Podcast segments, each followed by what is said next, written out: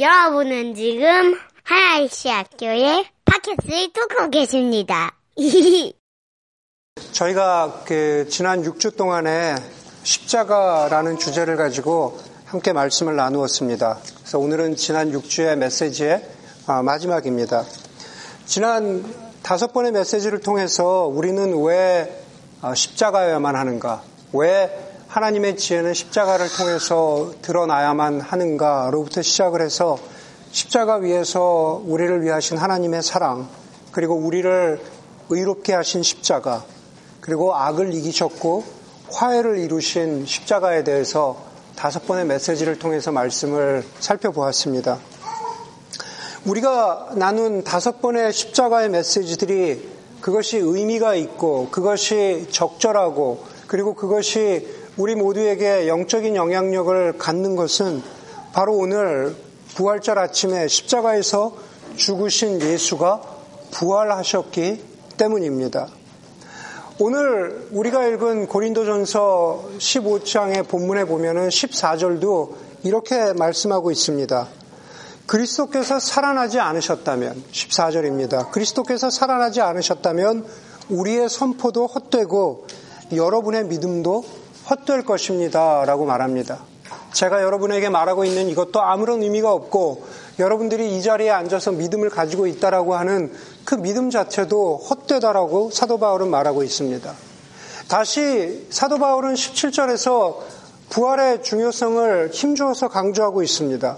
그리스도께서 살아나지 않으셨다면 여러분의 믿음은 헛된 것이고 여러분은 아직도 죄 가운데 있을 것입니다. 라고 말합니다.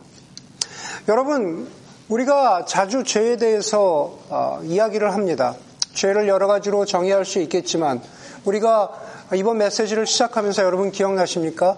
죄는 자기만의 이유를 가지고 걸어가는 거다. 죄는 우리가 우리 인간은 모두가 자유를 원하는데 자유라는 것은 자기만의 이유를 가지고 걸어갔던 인간의 모습. 그게 죄라고 말씀드렸습니다. 그렇게 죄를 여러 가지로 설명할 수 있겠지만은 죄라는 것을 우리가 키워드로 표현하자면 죄는 그 본성상 파괴와 죽음을 가지고 옵니다. 죄는 모든 것을 파괴합니다. 죄는 죽음을 가지고 옵니다. 여러분, 죄는 실존적으로, 다시 말해서 여기서 실존이라는 것은 바로 우리의 삶의 현실입니다. 철학책에서 얘기하는 실존이 아니라 저와 여러분 매일매일 살아가는 우리의 삶의 현실을 실존이라고 말합니다. 죄는 실존적으로 우리의 삶에서 너무나 자주 경험되는 것이면서도 이상하게 우리 인간 모두는 그 죄를 인정하기를 거부합니다. 그렇죠. 저와 여러분들은 수많은 죄를 짓습니다. 그러면서도 나는 죄진 적이 없다라고 그렇게 그것을 거부합니다. 그것이 누가 되었던지 간에 누구를 향한 거부이던지 간에 아내는 남편에게 남편은 아내에게 혹은 우리가 하나님을 상대로 주님 저는 죄를 지은 적이 없어요라고 거부하지만 그러나 저도 알고 여러분도 여러분도 알고 우리 모두는 압니다. 그것이 죄라는 것을 알고 있다라는 겁니다. 여러분 그 죄의 정도가 심해질수록 파괴의 정도가 심해지죠. 그렇죠? 그냥 단순한 작은 거짓말에서부터 남편의 뭐 예를 들면 외도에 이르기까지 그 파괴의 정도가 심해질수록 어, 죄가 심해질수록 파괴의 정도는 심해진다라는 것을 우리 모두는 잘 압니다. 그런 죄의 정도가 심해지고 심해지고 그리고 그것이 마지막까지 갔을 때 성경은 그 가장 강력한 파괴의 결과를 뭐라고 이야기합니까? 죽음이라고 이야기하죠. 성경은 그것을 죽음이라고 말합니다. 오늘 우리가 읽은 21절과 22절에서 죄의 마지막 결과가 죽음이라는 것을 분명하게 설명해 주고 있습니다. 한 사람으로 말미암아 죽음이 들어왔으니 그러죠. 아담 안에서 모든 사람이 죽은 것과 같이 아담으로 인해서 우리 인간이 모두 죽었다고 죽을 수밖에 없다고 그리고 그것이 죄의 결과라고 성경은 말하고 있습니다. 그런데 여러분 예수님께서 십자가에서 죽으신 것은 죄의 파괴적인 능력, 죄의 힘에 굴복하신 것 같지만 그러나 악에 굴복하셔서 악에 지신 것 같은 예수님께서 3일 만에 부활하심으로 말미암아서 이 죄를 넘어서셨고 이 죄를 우리에게 부어진 그 죄를 예수님께서 대신 받으셨고 그리고 악을 넘어서셨습니다. 악을 이기셨습니다. 다시 말해서 그 악의 본질적인 성격인 파괴와 죽음을 예수님께서 이기셨다라고 성경은 말하고 있습니다. 그렇기 때문에 부활은 파괴와 죽음이 아니라 파괴에 반대되는 창조이고 그리고 죽음에 반대되는 생명입니다. 그게 그게 변치 않고 부활의 아침에 우리가 기억해야 하는 그러한 키워드, 영적인 메시지라는 거죠. 부활은 창조이고 부활은 생명입니다. 먼저 여러분들에게 부활은 새로운 창조라는 것을 말씀드리고자 합니다. 부활이라는 것은 새로운 창조입니다. 여러분들에게 2007년은 어떤 해입니까? 2007년. 거의 10년 전이죠. 2007년에 결혼하신 분 계세요? 혹시? 네. 네. 새로 방문하신 분이 예. 질문에 답하는 2007년에 결혼 예, 결혼했어요. 결혼식 갔었죠 제가. 또 2007년에 특별한 특별한 아, 일이 네? 예. 어, 뭐 그런 얘기는 굳이 안 해도 돼요. 2007년에 2007년에 고등학교 졸업했습니다. 예.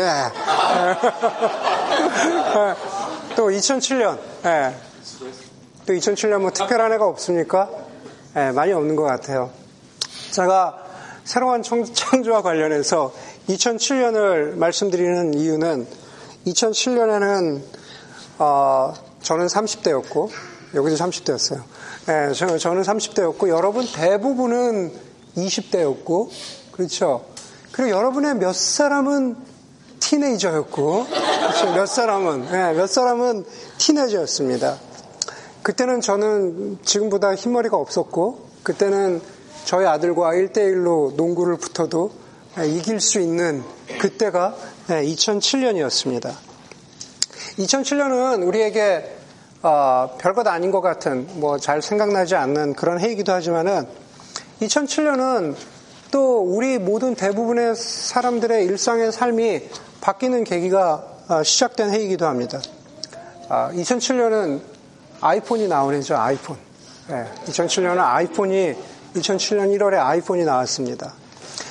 아이폰이 나오기 전까지 우리 대부분은 삼성 애니콜이나, 삼성 애니콜이나 무슨 초콜릿폰이나, 예, 저는 노키아를 썼는데, 예, 자꾸 아담한 아, 노키아를 썼었는데, 아, 아이폰이 나온 후로 좀 더 과장해서 말하자면 모든 것이 바뀌었죠. 우리의 삶이 모든 것이 바뀌었습니다. 우리의 삶은 아이폰 전과 아이폰 후로 예, 나눈다고 해도 과언이 아닙니다. 저는 애플 제품을 굉장히 무슨 선호하는 애플 교회 신봉자는 아니지만 애플 교회 신봉자는 아니지만은 아이폰은 창조라는 말에 부분적으로 동의합니다. 아이폰은 창조라는 말에 부분적으로 동의해요. 창조라는 단어의 사전적인 의미를 찾아봤습니다. 물론 네이버 사전이죠. 네, 컴퓨터에 앉아서 네이버 사전을 찾아봤습니다. 창조라는 단어의 사전적 의미는 말 그대로 전에 없던 새로운 것을 만드는 거죠. 전에 없던 새로운 것을 만드는 겁니다. 여러분 성경을 보면은 없던 것들이 만들어지는 사건이 있죠. 우리가 쉽게 생각하는 것처럼 그냥 머릿속에 갑자기 생각나는 것처럼 하나님께서 어, 이 세상을 만드신 어, 이 세상을 창조하신 사건이 그렇습니다.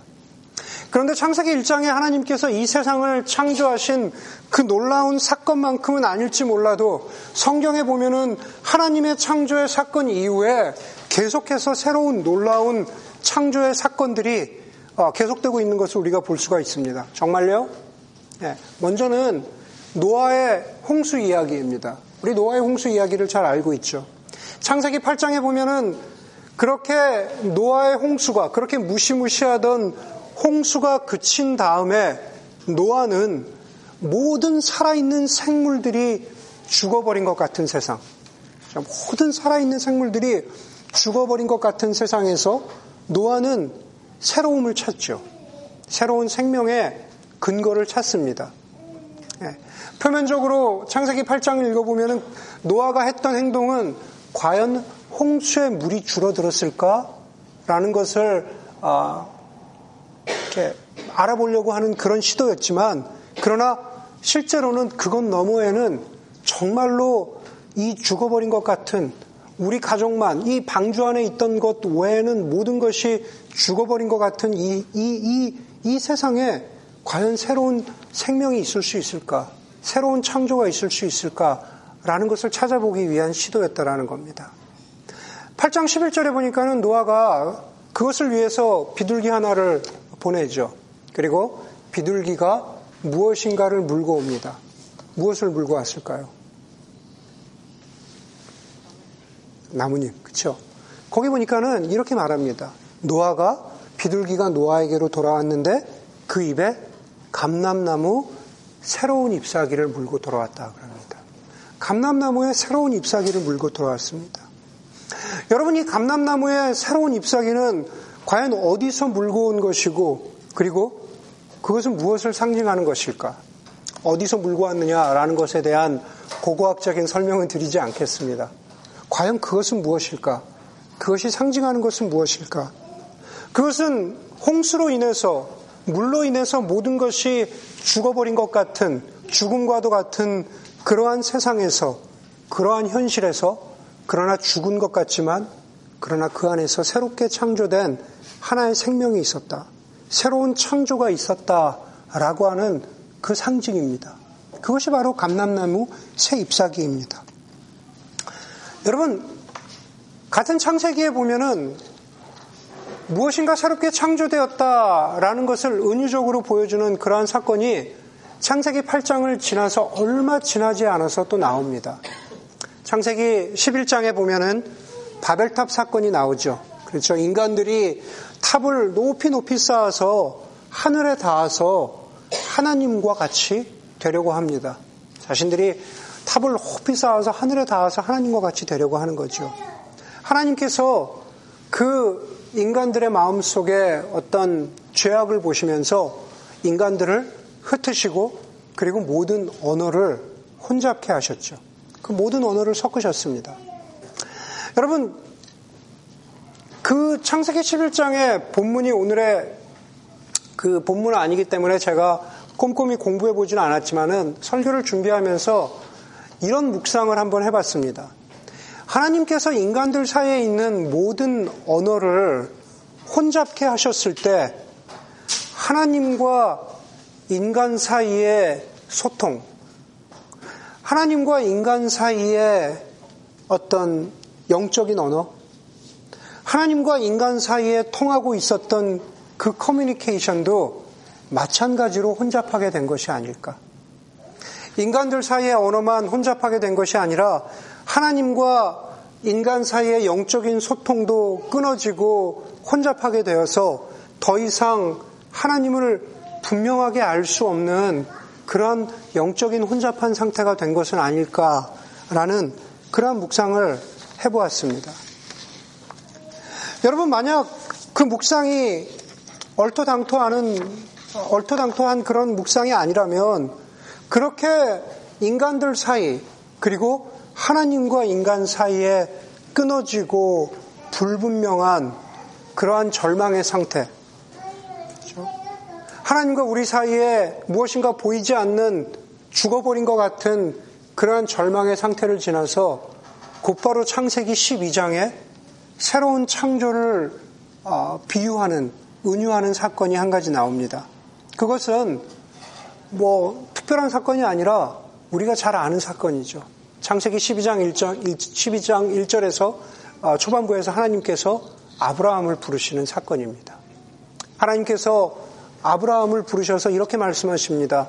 내가 너로 큰 민족을 이루고 내게 복을 주어서 내 이름을 창대하게 하리니 너는 복이 될지라 그렇게 말합니다.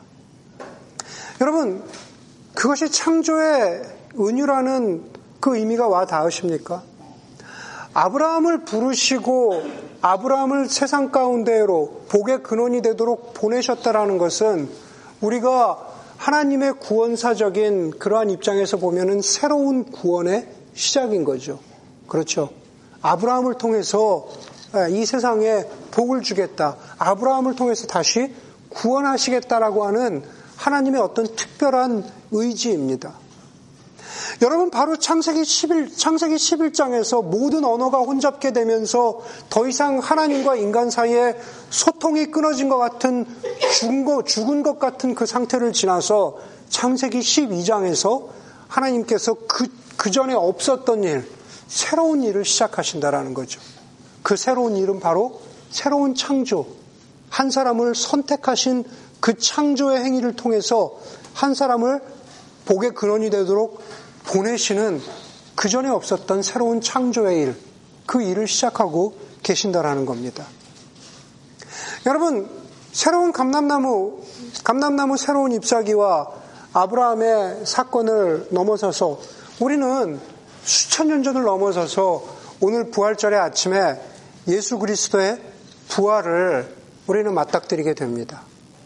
예수 그리스도의 부활을 우리가 맞이하고 있는 거죠. 예수님께서는 공생의 기간에 사시는 동안에 기적을 베푸시고 병자를 치유하시고 그리고 귀신을 쫓아내셨습니다. 여러 가지 사인, 여러 가지 미라클들을 행하셨다라는 거죠. 그런데 여러분, 예수님께서 죽음에서 부활하신 사건은 그 놀라운 사인들과 놀라운 미러클, 기적들의 연장선상이 아니라는 겁니다. 우리가 영화를 보면 그렇잖아요. 영화를 보면 놀라운 일들이 있다가 마지막에 클라이막스가 있는데 기적과 예, 병고침, 은사들은 이, 이, 이 부활을, 예, 부활을 갖다가 부활과의 어떤 연속성이 물론 있지만 그러나 엄밀하게 얘기하면은 부활은 그런 기적과 병고침과 비교될 수 없는 오늘 제가 여러분들에게 말씀드리고자 하는 그 첫 번째 포인트와 관련해서 이야기하자면은 그것은 이전에 있었던 것이 아니라 완전히 새로운 창조라는 겁니다. 부활은 새로운 창조라는 거죠. 전에 없었던 일, 기대할 수도 없는 일, 모두가 놀랄 수밖에 없는 새로운 창조의 사건이 부활 사건인데 오늘 13절에서, 13절에서 이렇게 말합니다. 사도 바울이 죽은 사람의 부활이 없다면 그리스도께서도 살아나지 못하셨을 것입니다. 죽은 사람의 부활이 없다면 그리스도께서도 살아나지 못하셨을 것입니다. 여러분 이 구절을 잘 보면은요, 이 구절은요, 거꾸로 읽어야, 거꾸로 읽어야 창조의 의미가, 창조의 의미에 들어맞습니다. 다시 말해서 그리스도께서 살아나셨기 때문에 죽은 사람의 부활이 있는 겁니다. 죽은 사람의 부활이 없다면 그리스도께서도 살아나지 못하셨을 겁니다가 아니라 그리스도께서 살아나셨기 때문에 죽은 사람의 부활이 있는 겁니다. 라고 그렇게 말하고 있다라는 겁니다. 제가 너무 스트레치를 했나 싶어가지고, 예, 항상 제가 묵상을 한 다음에 주석을 찾아보는데, 어, 그 신학자께서, 세계적인 신학자께서 똑같은 말씀을 하셔서, 아, 틀리지 않았구나. 내가 너무 이상한 게, 이상하게 해석한 게 아니구나라는 마음의 안심을 가졌습니다. 여러분 16절도 마찬가지죠. 그리스도께서 살아나신 일이 있기 때문에 죽은 사람들이 살아나는 일이 있게 되는 겁니다. 예, 그게 영적으로 맞죠. 그게 구원사적인 의미로 맞습니다. 그리스도께서 살아나셔야만 저와 여러분들이 살아나게 되는 겁니다. 예, 그게 바로 본문이 이야기하는 겁니다. 그렇기 때문에 부활이라는 것은 인간의 실존에 이 세상의 절망스러운 현실에 기대하지 않았던 소망을 주는 새 창조의 사건인 거죠. 새 창조의 사건. 여러분, 부활이 새 창조라는 것을 머릿속에 분명히 기억하면서 두 번째 포인트로 넘어가도록 하겠습니다. 부활은 새 창조일 뿐만 아니라 영원한 새 생명입니다. 영원한 새로운 생명입니다. 부활은 새로움을 창조할 뿐만 아니라 영원한 그리고 영원히 지속되는 생명을 주는 약속의 사건이라는 겁니다. 아, 여러분 예수님이 부활하셔서 여러 뭐 그 제자들에게 엠마오로 가는 제자들에게도 나타나시고 뭐 아까 제가 어린 아이들에게 얘기했지만 뭐 마리아에게도 나타 막달라 마리아에게도 나타나시고 여러 장면들이 있는데 우리가 아, 잘 아는 아, 예수님이 나타나신 사건 중에서 우리가 가장 많이 아는 것은 아무래도 요한복음 21장의 아, 사건이죠. 그렇죠? 갈릴리로 돌아가서 다시 어부 일을 하고 있는 제자들에게 예수님이 나타나셔서 물고기를 잡아서 물고기 뭐 아침도 차려주시고 떡도 구워주시고 그런 장면을 우리가 기억합니다. 그래서 예수님께서 제자들과 함께 아침을 드셨다. 그 얘기를 하면서 예수님이 정말로 육신으로 부활하신 게 맞아. 우리가 그 얘기를 하죠. 그렇죠? 예수님이 정말로 똑같이 제자들과 밥을 먹었어. 그래서 우리의 몸은 어떨 것인가? 그 얘기를 하면서 부활한 우리의 몸은 부활한 예수님의 몸처럼 먹을 것을 먹는 것처럼 연속적인 측면도 가지고 있지만 지금 여러분들, 저와 여러분들의 바디와는 몸과는 전혀 다른 비연속적인, 불연속적인 측면도 가지고 있다. 우리가 뭐 그렇게 이야기를 하기도 합니다. 근데 그 얘기를 드리려고 하는 게 아니라 그렇게 예수님께서 제자들과 식사를 하신 다음에 우리가 잘 아는 장면이 나옵니다. 예수님께서 베드로에게 이런 질문을 하시죠. 내가 나를 사랑하느냐? 잘 아시죠? 예수님께서 세 번 물어보십니다. 내가 나를 사랑하느냐라고 그렇게 물어보십니다. 그러고 나서 베드로가 예수님에게 예수님 제가 예수님 사랑하는 줄아 베드, 아, 베드로에게 제가 예수님 사랑하는 줄을 너무 주님께서 잘 아십니다라고 대답하니까 그 세 번의 그 대답 이후에 예수님께서 베드로에게 이렇게 말씀하시죠. 21장 18절입니다. 내가 진실로 진실로 베드로 너에게 이르노니 네가 젊어서는 스스로 띠뛰고 원하는 곳으로 다녔거니와 늙어서는 내 팔을 벌리리니 남이 내게 띠띠우고 원하지 않은 곳으로 데려가리라 라고 그렇게 말합니다. 그리고 나서 이 장면을 옆에서 보고 이 요한복음을 기록했던 요한은 그, 그, 그에 대한 설명을 이렇게 덧붙이죠. 이 말씀을 하심은 베드로가 어떤 죽음으로 하나님께 영광을 돌릴 것임을 가리키심이러라 그렇게 말합니다. 베드로가 늙어서는 자신의 팔을 벌리고 자신이 아닌 다른 사람들이 그 사람의 팔을 붙잡고 베드로가 원하지 않은 곳으로 가서 우리가 교회사적인 전통에서 아는 것처럼 베드로가 십자가에 거꾸로 매달려 죽었다라는 것을 요한은 베드로가 어떤 죽음으로 하나님께 영광을 돌릴 것을 다시 말해서 순교할 것을 예수님께서 말씀하신 것이다. 라고 그렇게 기록하고 있는 겁니다. 그런데 여러분, 베드로가 어떤 죽음으로 죽을 것임을 제가 말씀드린 대로 베드로가 순교하는 거죠. 그런데 여러분, 곰곰이 한번 생각해 봅시다. 예수님께서 베드로에게 내가 어떤 죽음으로 죽을 것이다. 라고 이야기했을 때 과연 그것은 죽음만을 이야기하는 것일까? 그 어떤 죽음이라고 하는 그 어떤 죽음은 순교만을 이야기하는 것일까? 마치 십자가에 거꾸로 매달려서 죽는 것이 헛된 것 같지만 그러나 그 어떤 죽음은 그것만, 그것만을 말하고 있는 게 아니다라는 겁니다. 오늘 고린도전서 15장 19절에 보니까는 오늘 본문에서 이렇게 말하고 있습니다. 그리스도 안에서 우리가 바라는 것이 이 세상에만 해당되는 것이라면 우리는 모든 사람 가운데에서 가장 불쌍한 사람이 되는 것입니다. 말합니다. 베드로가 죽는 그 어떤 죽음이 이 세상에만 해당되는 것이라면은 베드로의 죽음은 이 세상에서 가장 헛된 죽음이고 가장 불쌍한 사람이 되는 것과 마찬가지라는 겁니다. 우리가 예수를 믿다가 죽는 것이 그냥 이 세상에만 끝나는 그러한 어떤 죽음으로 끝나버린다면 그것은 우리로 하여금 저나 여러분을 가장 불쌍한 사람으로 만들어버리, 만들어버리 는 그러한 어떠한 죽음이 된다라고 하는 겁니다. 여러분, 이 말씀을 한 사도 바울도 순교당했고 예수님의 제자 대부분이 다 그렇게 복음 때문에 어떤 죽음을 맞이했습니다. 그런데 그 어떤 죽음 너머에 있는 그것이 헛된 죽음이 아니라 그 헛되어 보이는 죽음 너머에 있는 그것을 예수님은 우리로 하여금 보게 하셨다는 겁니다. 여러분 예수님께서 베드로에게 하신 말씀 남이 내게 다른 사람이 너에게 띠를 띄우고 원하지 않는 곳으로 너를 데려갈 것이다 라고 말씀하신 베드로에게 말씀하신 그 말씀은 베드로에게 적용되기 이전에 사실은 골고다 언덕까지 십자가를 지고 가시던 예수님께 해당되는 말씀이죠. 그렇죠? 예수님께 십자가를 지우고 고통스럽게 골고다 언덕까지 끌고 가시게 하신 바로 그, 그 예수님의 십자가 형벌과 죽음.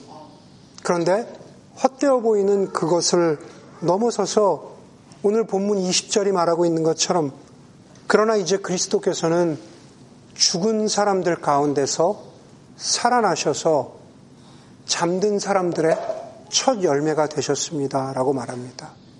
성경에서 언제나 잠들었다고 하는, 하는 것은 죽음을 의미하죠. 예수님께서 죽음 가운데 부활하셔서 죽어 있는 사람들의 첫 열매, 소망, 근거, 증거가 되셨다라고 성경은 말하고 있습니다. 다시 말해서 영원한 생명의 근원이 되시고 소망이 되시고 그리스도 안에 있는 모든 사람에게 영원한 생명을 주셨고 그것이 바로 부활로 시작되는 것입니다. 그래서 여러분, 부활은 새로운 창조일 뿐만 아니라 부활은 영원한 생명이 됩니다. 함께 예배드리는 모든 아, 교회 여러분, 부활은 이렇게 우리의 삶에 새로운 창조를 가지고 옵니다. 아니, 이미 가져왔습니다. 절망과 어둠만이 가득한 아직 아무런 소망이 보이지 않는 것 같은 노아의 그 방주에 새로운 감람나무 새 잎사귀가 도착한 것처럼 부활이라는 것은 우리의 삶에 이루어진 새로운 창조이고 새로운 생명이라는 겁니다. 이 부활을 믿는 것은 이 부활을 믿는 것은 유진 피러슨 목사님의 말씀처럼 그 부활을 살아가는 거죠. 새로운 창조와 생명을 가지고 살아가는 겁니다. 내가 죽어서 그래 영원한 생명과 썩지 않은 영원한 몸이 있을 거야 라는 그것만을 이야기하는 게 아니라는 거죠. 여러분 부활을 살아간다라는 것은 여러분들의 삶 가운데에서 아무런 소망이 없고 어두워 보이고 죽은 것 같고 어, 어떤 어떤 아무런 희망이 보이지 않는 깜깜한 그 순간에도 하나님께서도 내 삶에서 새로운 감람나무 잎사귀를 가져다 주실 수 있을 것이다. 새로운 창조를 행하실 것이다. 그리고 거기에서부터 그것이 계속 이어지는 새로운 생명이 나의 삶 가운데도 가능하다라는 것을 믿고 살아가는 게 우리의 삶 가운데에서 부활을 살아가는 그러한 삶의 모습이라는 거죠. 단순히 예수님이 부활하셨다라는 것으로 끝나는 것이 아니라 여러분 각자의 삶을 깊이 생각하고 묵상하면서 과연 나는 내 삶에 창조의 싹을 키우기 위한 그러한 믿음의 씨앗이 있는가? 그리고 그 믿음이 부활로부터 시작하고 있는가? 라는 것을 돌아보는 것이 진정한 부활의 신앙이고 그것이 바로 부활을 살아간다라는 의미일 것이라고 믿습니다. 바라기는 예수께서 부활하셔서 우리에게 기억하게 하시고 또 우리로 하여금 붙잡으라고 부탁하신 새 창조와 영원한 생명이 여러분들의, 저와 여러분들의 삶의 순간순간에서 또 다른 부활의 모습으로 드러날 수 있기를 주의 이름으로 간절히 소원합니다. 이렇게 기도하도록 하겠습니다.